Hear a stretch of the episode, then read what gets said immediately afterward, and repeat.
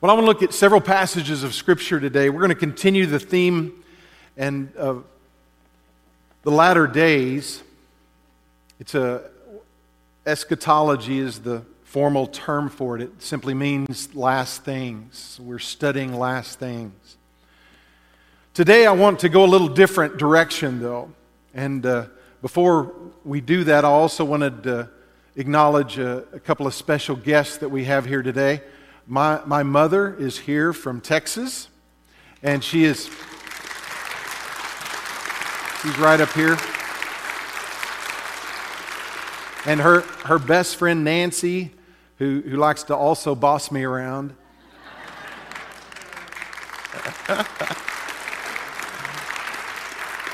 it's like having, having two moms, you know, both of them. And then what's really funny, they'll, they'll conflict in telling me what to do, and I'm trying to do, you know, which one do I do? Then they start saying, no, do what I say. Anyway. We, study, we studied a couple of weeks ago about there's evidence in Scripture that we're living in what the Bible calls the last days. We see prophecies coming to pass. We see things around us in the world. We, we see persecution on the church. We see uh, various uh, earthquakes and disasters and all these things that the Bible speaks about will take place in the last days. And, and we focus on the fact that even now the church is experiencing tremendous tribulation in most parts of the world. There's over 260 million Christians that are living in countries where persecution is coming upon them. There's eight Christians a day in the world that are murdered, they're martyred for their faith. We also see uh, imprisonment, we see churches being burned, we see persecution. So there's a warning there that things may get worse, even here in the United States, than what we think before the Lord comes back. And we talked about it a couple of weeks ago that this that wasn't a really joyous sermon. But today I want you to turn to somebody and say, Pastor's got a joyous sermon. I, I, I want to encourage you today with another last days topic. So many times we get caught up in speculation when we read in Revelation about the two witnesses. Well, who, who do you think the two witnesses are? Or we, we get caught up in the who is the, the, the beast or who, what is the uh, actual you know, mark of the beast, you know. And, and there's different ideas, there's different theories, there's different things, and they're fun to study.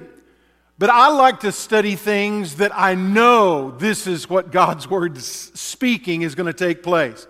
And so today we're going to look at one of those topics. I want to talk to you about the latter rain in the last days.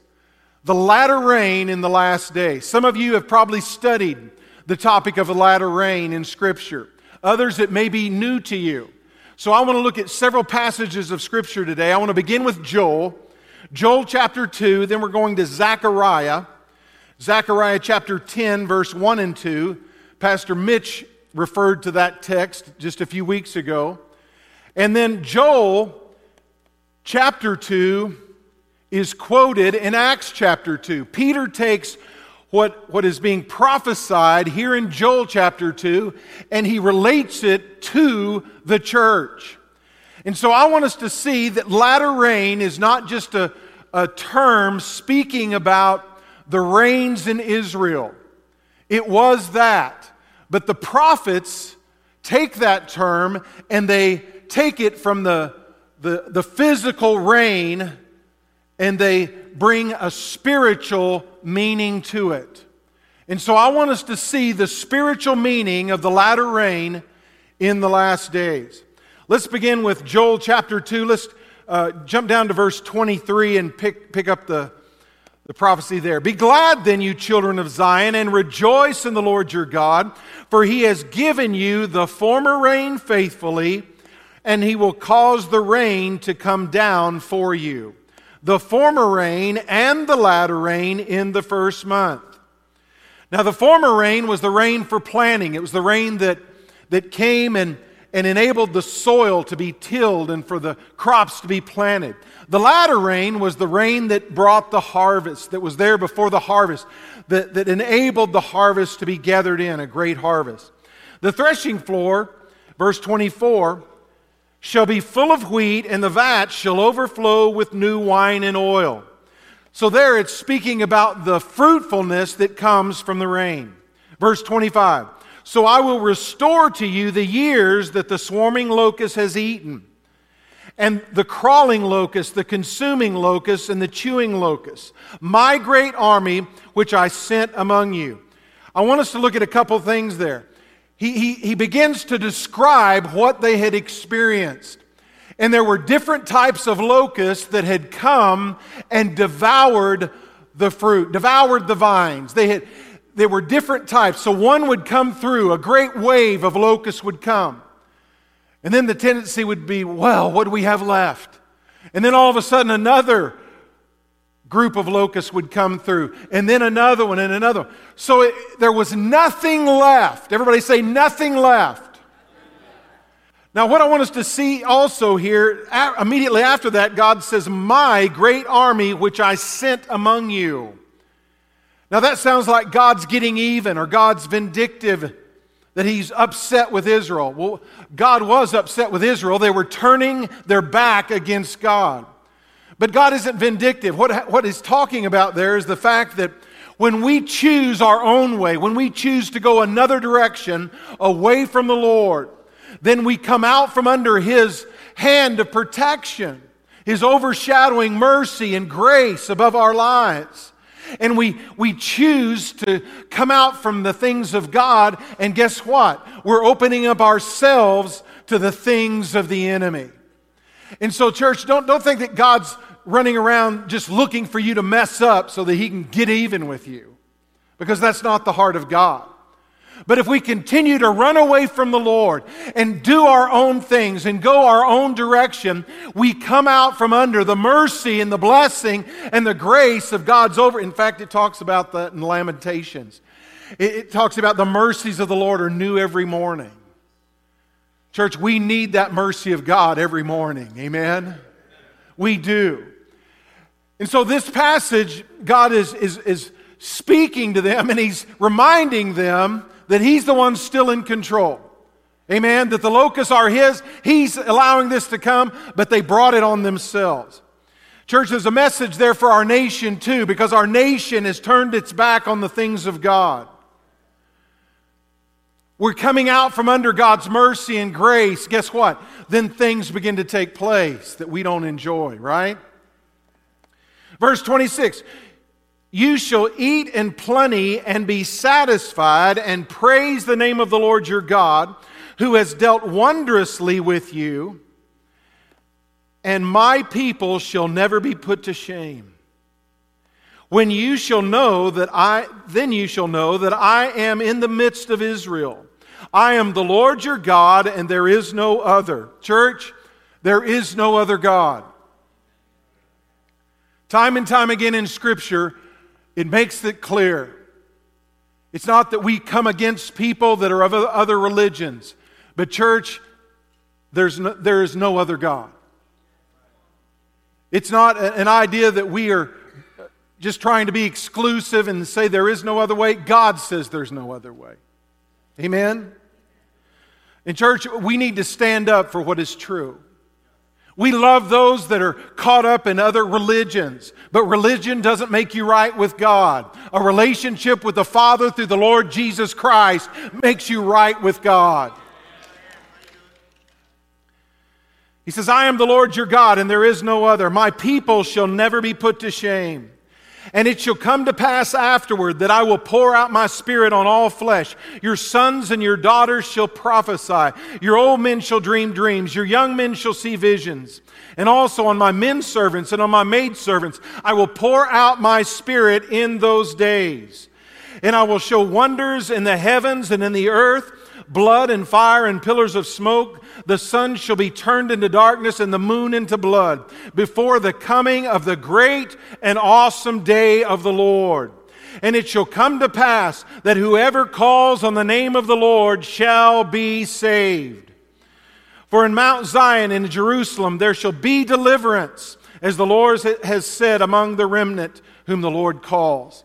We're going to look at some more uh, verses in that in more detail later on. But I also want you to jump over to Zechariah. Zechariah chapter 10, verse 1. Zechariah also takes the, the term latter rain and he brings it into a spiritual uh, picture for us. That it's not just the meteorological effect of rains coming, it is more than that. It's a picture of how God comes. Verse uh, 1, chapter 10 Ask the Lord for rain in the time of the latter rain. The Lord will make flashing clouds. He will give them showers of rain, grass in the field for everyone. For the idols speak delusion, and diviners envision lies, and tell false dreams. They comfort in vain. Therefore, the people wend their way like sheep. They are in trouble because there is no shepherd. Then these verses in Joel, in Acts chapter 2, you, we could read through that, but I'm not going to for time's sake. But he takes that and brings it into a spiritual context and applies it to the church. Also, the prophet Hosea in chapter 6, verse 3 says, He, speaking of God, will come to us like the rain, like the latter and former rain to the earth. So, all of these Old Testament prophets take what is a meteorological event, a natural occurrence, the way God created things, and they say it's more than that. When, when Scripture is speaking about latter rain, it is more than just the rain that was needed for the crops.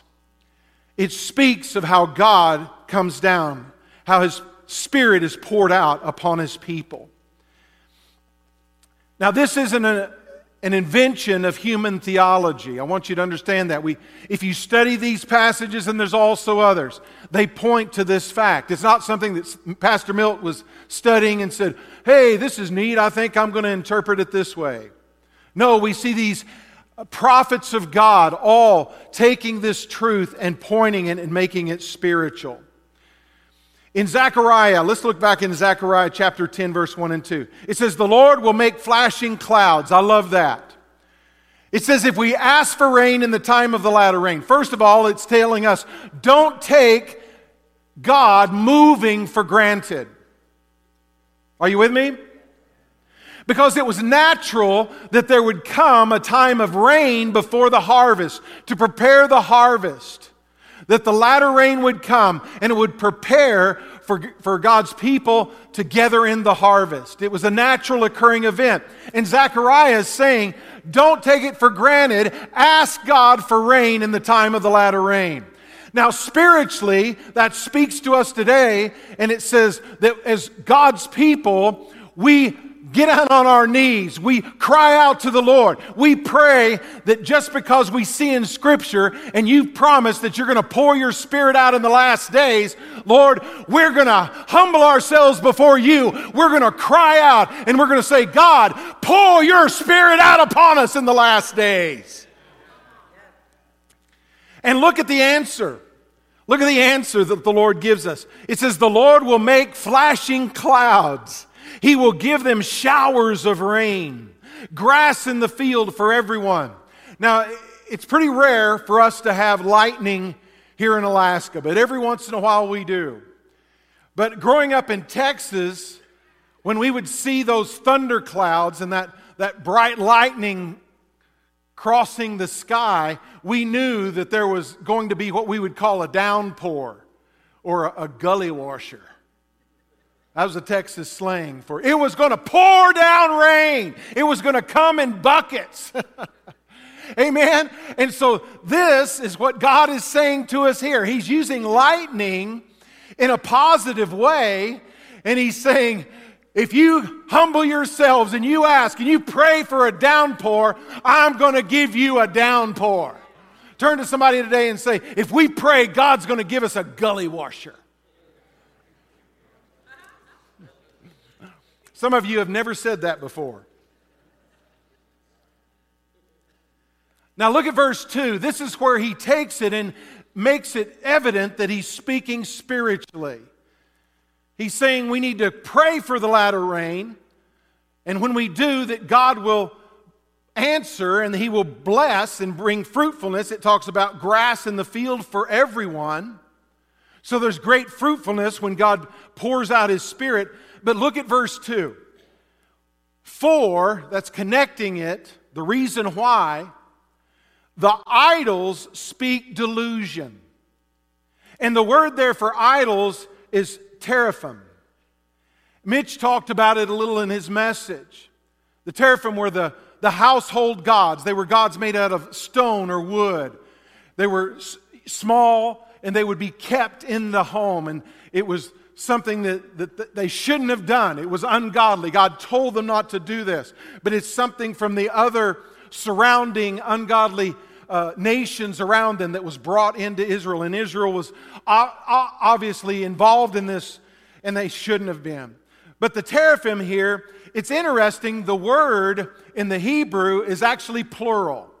Even though it was used, listen to this, church, even though it was used for a single household idol, the word in Hebrew was plural.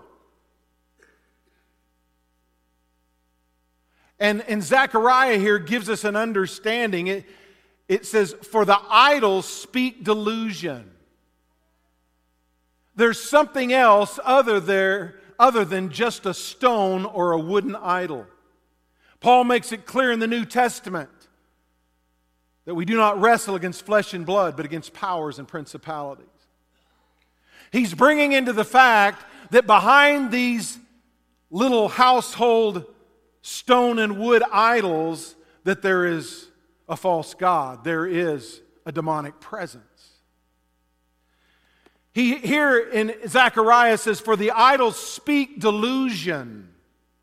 The diviners envision lies and tell false dreams. They comfort in vain. Therefore, the people wend their way like sheep. So we see the need for the outpouring of God's Spirit is because of the delusion, because of the lies, because of the false dreams, the things that are comforting in vain. And these, these false idols, these false gods, these demonic beings will try to comfort, but the comfort is in vain. Have you ever noticed that? When we're down and out, sometimes we will get caught up in comforting ourselves with some kind of a substance. We'll comfort ourselves with alcohol or and I heard something that was uh, in this it was on secular radio just the other day talking about the huge increase in the amount of alcohol that's been consumed since the COVID virus has come to our nation. There are people that are taking false comfort in the things of the enemy. Amen? But God's promise, He's going to pour His Spirit out when we ask Him to pour His Spirit out, and it's because of the delusion that the people are getting caught up in. In the world we live in today, there's lies, there's delusion, there's false dreams, there's false comfort. We see all these things. In Zechariah, you see his heart being broken here. And he says, Therefore, the people wend their way like sheep. They are in trouble because there is no shepherd.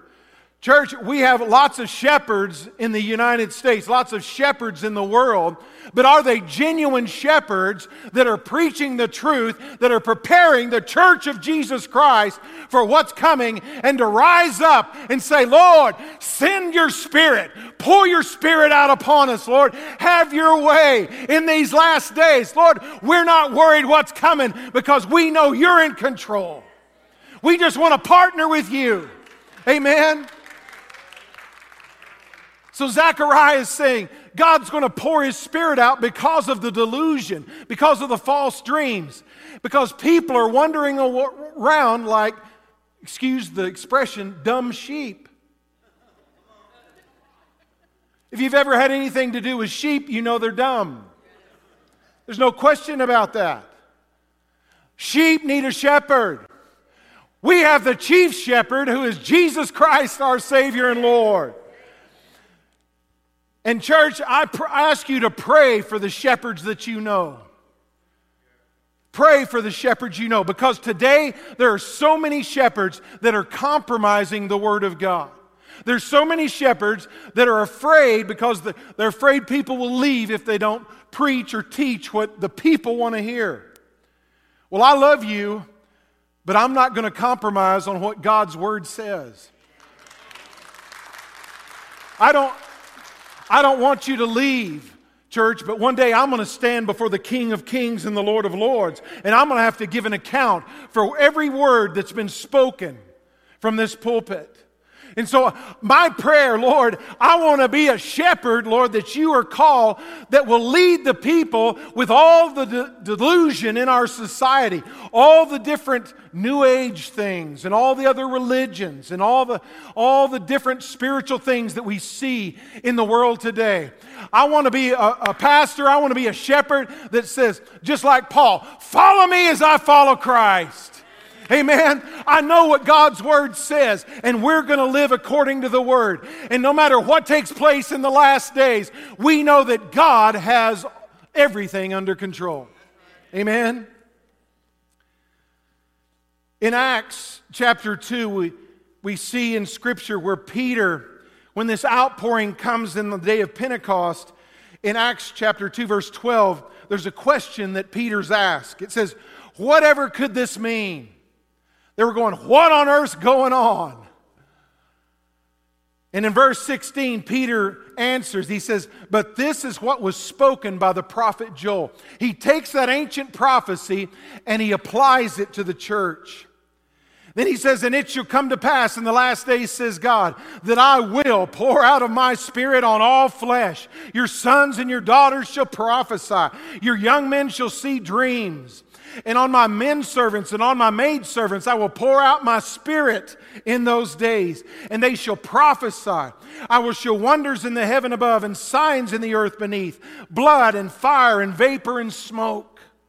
The sun shall be turned into darkness and the moon into blood before the coming of the great and awesome day of the Lord. And it shall come to pass that whoever calls on the name of the Lord shall be saved. Peter's quoting there from Joel. He's applying it to the church. And we need to understand something in this, this passage that he just quotes. It's interesting that God separates the outpouring of the Spirit on his men servants and on his maid servants.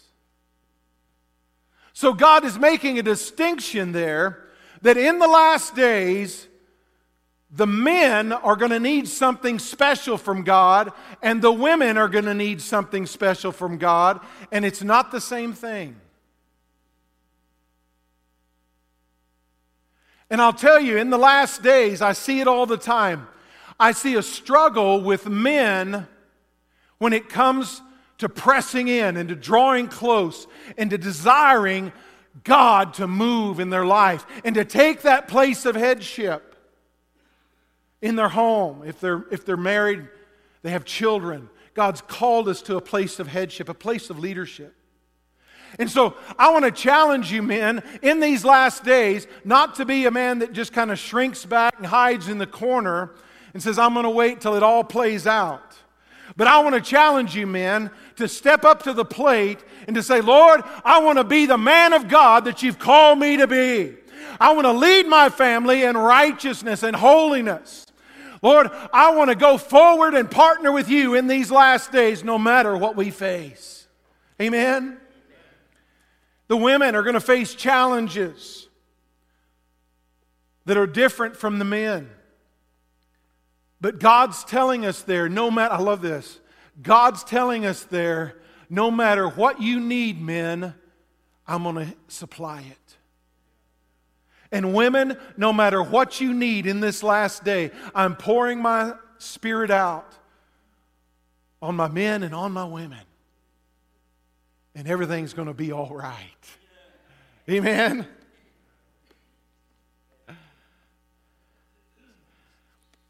In Joel's prophecy,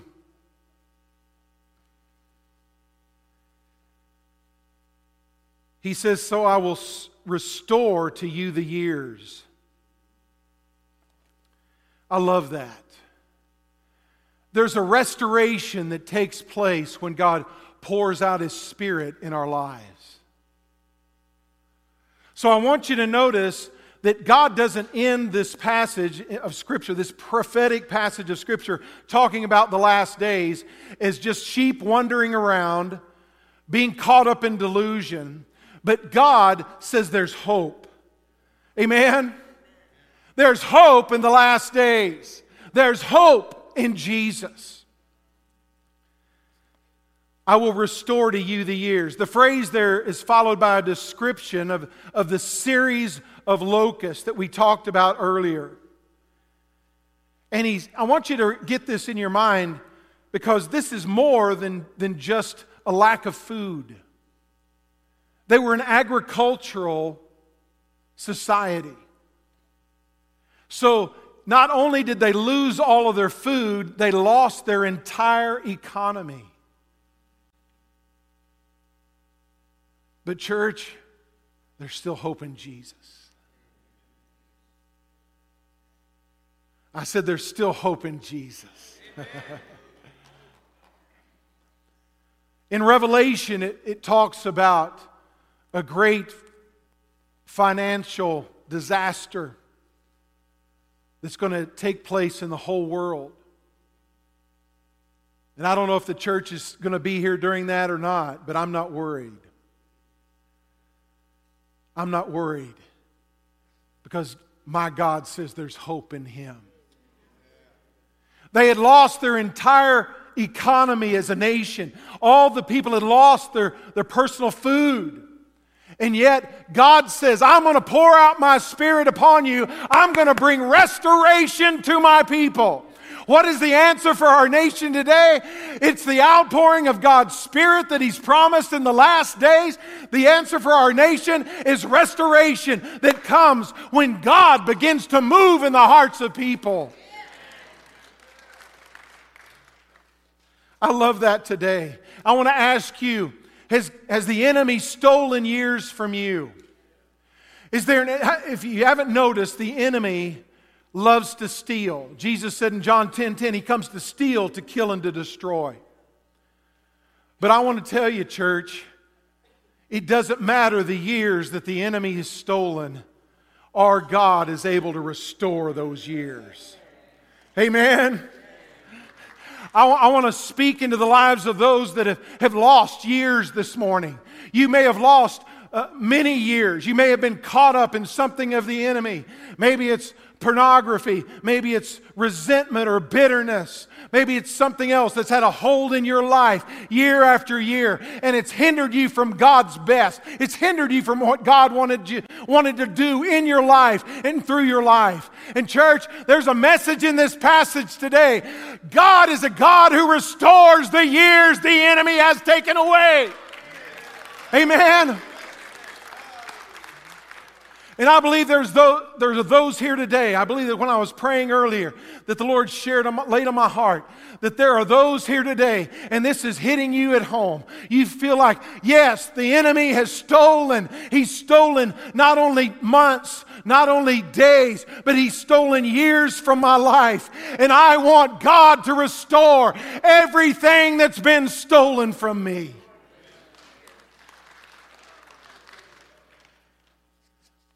Verse 25, he says, So I will restore to you the years that the swarming locust has eaten. And it shall come to pass afterward, verse 28, that I will pour out my spirit on all flesh. So Joel and Zechariah both take the physical need of rain and they use it to make a spiritual point. And I want you to really let this sink in. Think about this. This prophecy of Joel is taken, and Peter quotes all that passage and applies it to the church. There was the former rain and the latter rain that came to Israel for the crops to be planted and to be harvested. And on the day of Pentecost, A lot of theologians believe that was the planting rain. The church was planted. And there's a whole lot of theologians that believe that the latter rains, the great rain for the harvest of souls in this world. I want you to look at, at, a, at another verse in Acts. Look at verse 21. And it shall come to pass that whoever calls on the name of the Lord shall be saved. Now, that's at the end of this prophecy here that Peter's been quoting. He's talking about the sun will be turned into the darkness, the moon into blood, therefore the coming of the before the coming of the great and awesome day of the Lord. But he, he, he ends this prophecy. He takes it from Joel and he plants it in the, in the midst of the church. This is for the church. And it shall come to pass that whoever calls on the name of the Lord shall be saved. Many Bible theologians take that verse and they tell you this speaks of a last day revival. It speaks of a great outpouring of the Spirit of God. It speaks of God moving and that latter rain being poured out in the earth and God reaping a great harvest of souls in the last days. Church, that's hope. Amen. That's hope. That's exciting. That's what the church needs to be looking forward to. I, I enjoy looking at all the other things like who are the witnesses and Revelation and you know, what's the mark of the beast? Is it that new computer chip that's smaller than a grain of rice that they slip into your hand? Those things are interesting. It's fun to, to look at those and, and speculate about them. But, church, we should be excited that God's promised us there's going to be a great latter rain. He's going to pour His Spirit out on the church, and the church is going to reap the greatest harvest that we have ever reaped around the world. When I look at the book of Acts, if you look at it in that way, it stirs something in your heart. On this day, Peter stands up. He preaches a message, and it says 3,000 souls said yes to Jesus. Amen. I believe we're going to see great auditoriums or, or football fields filled with people coming to hear the gospel. And we're going to see thousands of people coming and making a commitment to the Lord Jesus Christ. Does anybody like that idea? Something else I see here. In Joel chapter 4, verse 30, and then in, it's repeated in Acts chapter 2. And I will show wonders in the heavens and in the earth, blood and fire and pillars of smoke. Now, we're not told what, what the, the blood, the fire, the pillars of smoke. Some uh, Bible scholars believe that it's talking about war, which could fit in with Matthew chapter 24 and the narrative that Jesus gave there blood and fire and pillars of smoke. But it doesn't do harm to the, the context of the, the original writing to say that that fire could also be the fire of God. I believe there's going to be the fire of God burning. Yes, even now we see cities that are on fire. We see looting and riots and things that are taking place. We see wars and rumors of wars. But, church, at the same time, the fire of God is coming and purifying the church. The fire of God is, is burning out the dross in our lives, lives, and we're going to be that bride that's spotless and ready for his return. Amen. In verse 31, it says, And the sun shall be turned into darkness and the moon into blood before the coming of the great and awesome day of the Lord. Then, verse 32, And it shall come to pass that whoever calls on the name of the Lord shall be saved. I love that. I love that. I want you to picture this. There's one more thing, and I'm going to ask the worship team to come. Traditionally, there was a time of rain that came before the harvest. And what's interesting is that the planting rain came But the harvest rain that came before the harvest was seven times greater than the planting rain. And if you apply that spiritually, I'm believing God for an outpouring of His Spirit that's greater than what we see in the book of Acts. And I believe that. Dr. Don believes that. You're ready for that, aren't you, brother?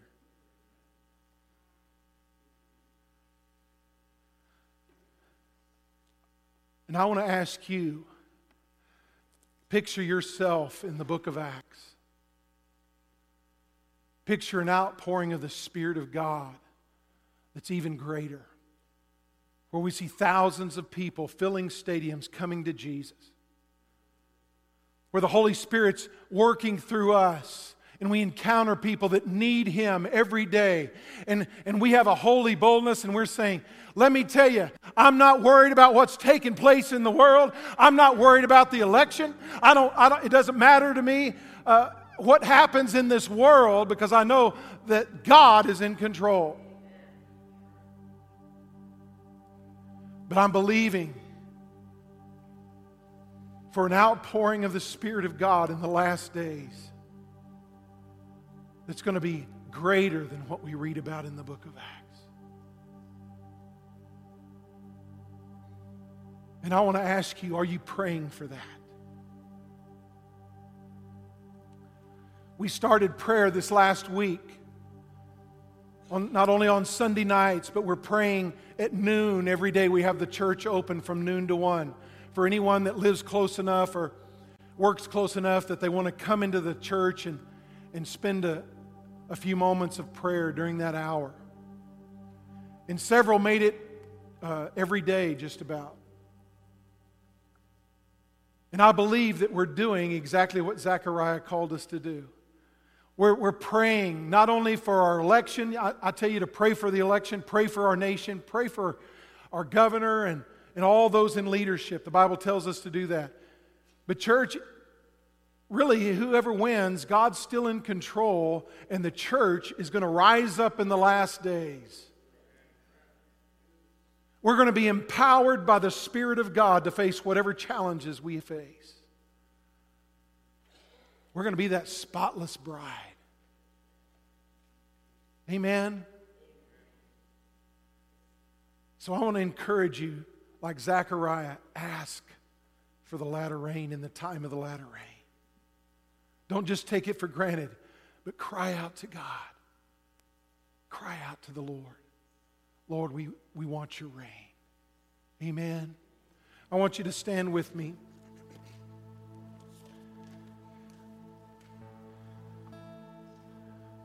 In just a moment, we're going to have something exciting, but I'm going to ask the prayer team to come forward.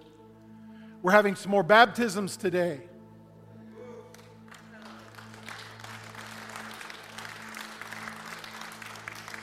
And one thing, we're even having some parents baptize their children, so that's exciting. But before we do, I want to ask our prayer team to come forward. You heard Ardell's testimony earlier today. Our Lord's the same yesterday, today, and forever.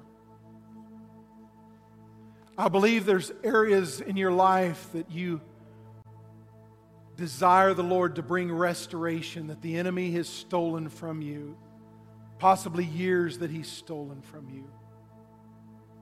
And today the Lord wants to bring that restoring rain of his presence.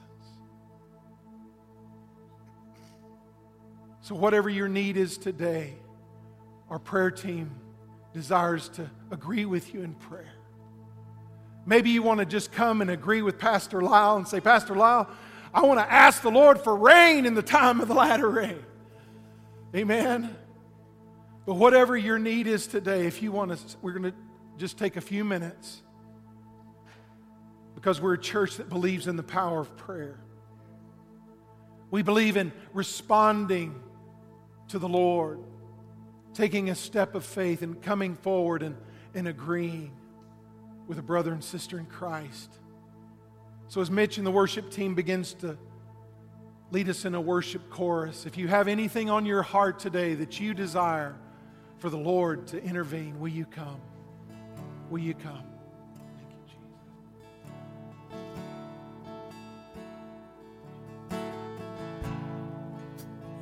nothing worth more that will ever come close. Nothing can compare. You're our living hope. Your presence, Lord.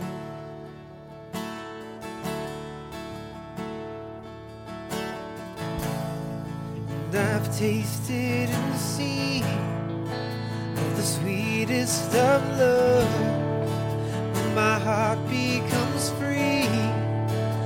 She shame is over.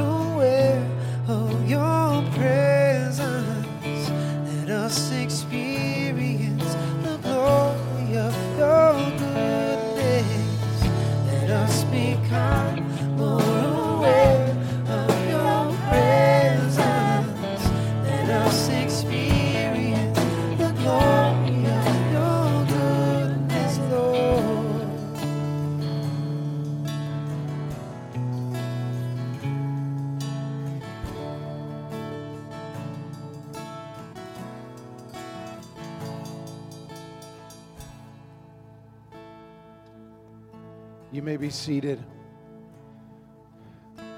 They're getting the kids ready for the baptismal service.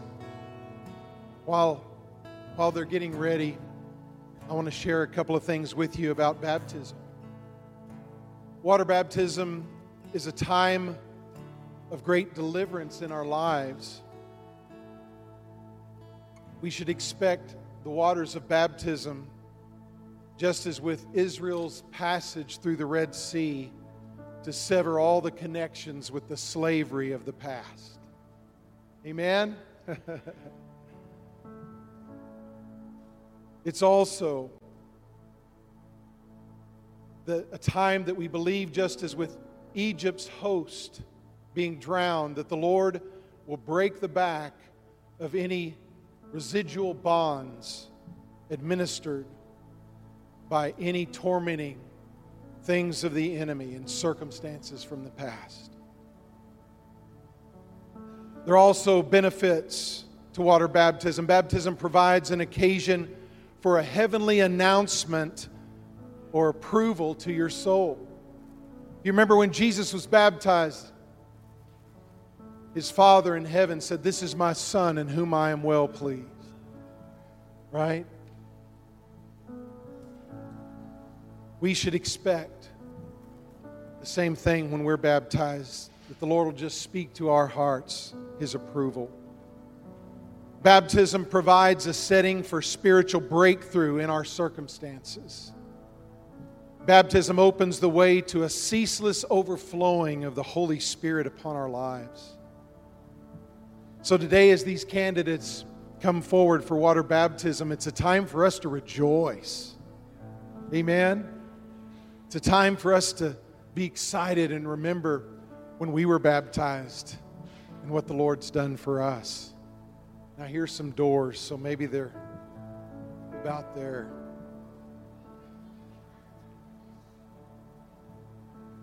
Hey, we're ready.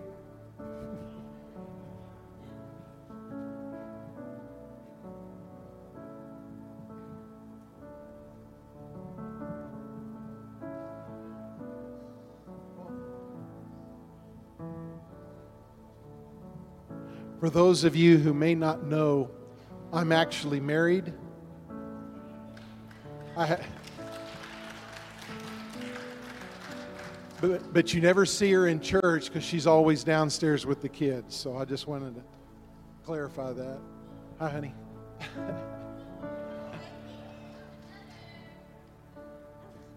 This is Ethan. And Ethan, have you asked Jesus into your heart? Yes, and when we do that, we make a commitment to Christ. So, upon your confession of faith in Jesus Christ as your Lord and Savior, I'm going to baptize you in just a moment here.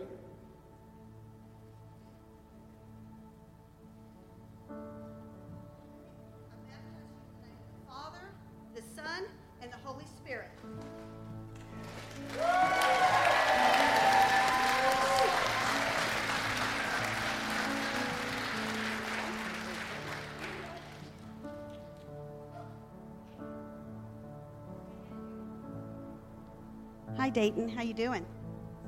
Here in the middle, kind of, and then turn around. Yeah. Hey, guys, this is Dayton. So, Dayton, have you asked Jesus into your heart? Yes. Yes. So, Dayton, upon your confession of faith, I'm going to baptize you.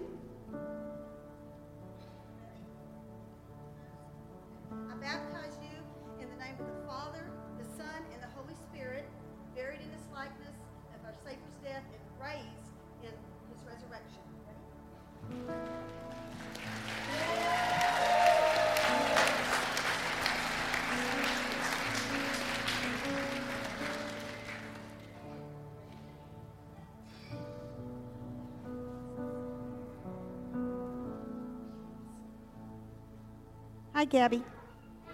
Hi. Hi. Gabby, have you asked Jesus into your heart? Oh, good. Well, I'm going to baptize you in just a moment here uh, because of your confession of faith in Jesus Christ.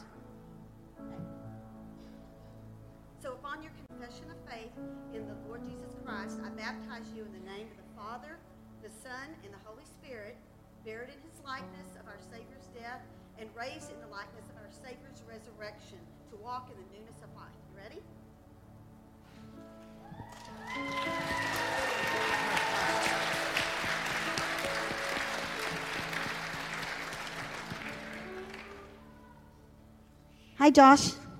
Hi, Josh. You're a little bit older. Do you want to say anything about what you've been doing? No. Have you asked Jesus into your heart? Okay, you ready to be baptized? All right. Okay.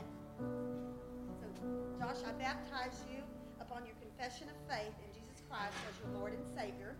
I baptize you in the name of the Father,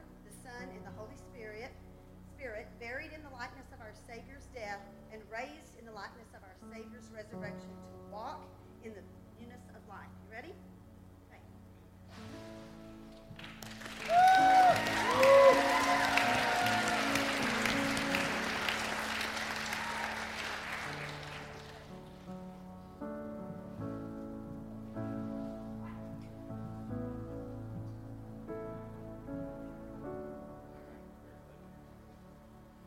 Y'all, this is Wyatt.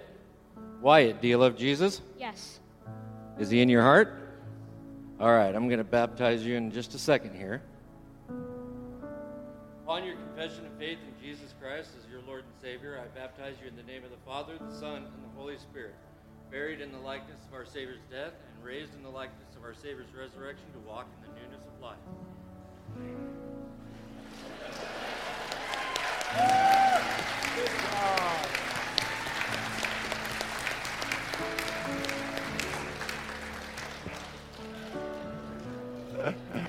Amen.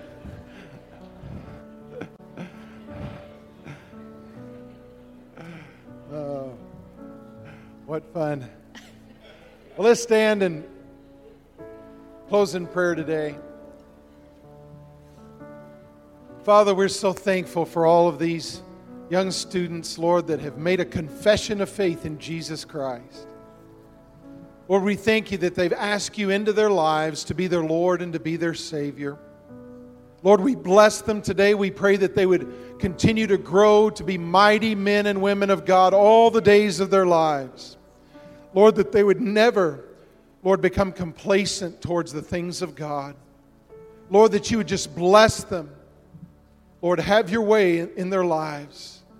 Lord, partner with them in these last days to stand strong and to be the witness, Lord, that you've called them to be. Lord, we thank you and we praise you. We love you today, Lord. And we thank you that in these last days you are pouring out your Spirit upon your church. Lord, our hearts join with Zechariah today and say, Lord, pour your Spirit out on us. Lord, as we leave this place today, just bless each and every one of us.